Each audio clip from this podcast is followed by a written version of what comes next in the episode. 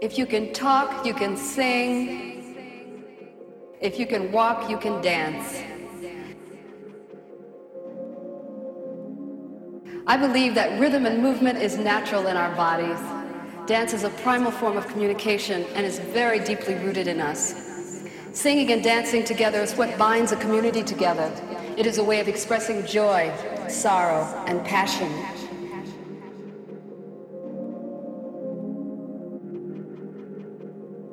Can talk, you can sing. If you can walk, you can dance.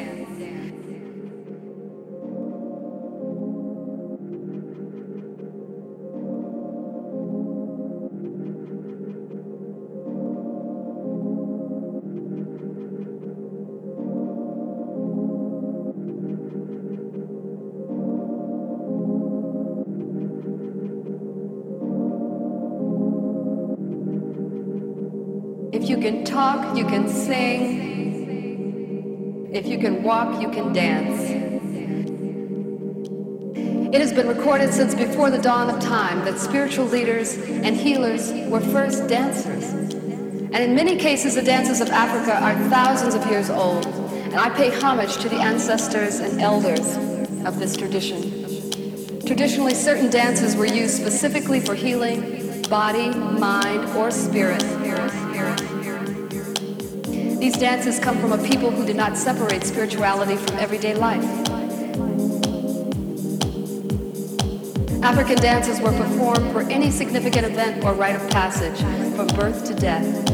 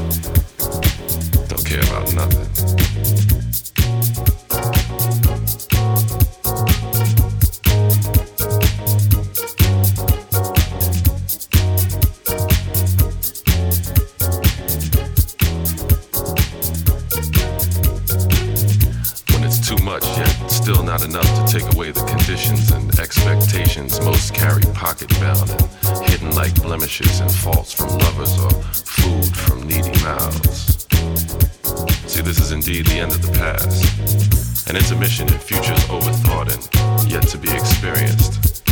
A time for those who try to live out their daydreams so that their nightly rest smells of peace and sounds like tomorrow's fuel stocked and at the ready. Reality.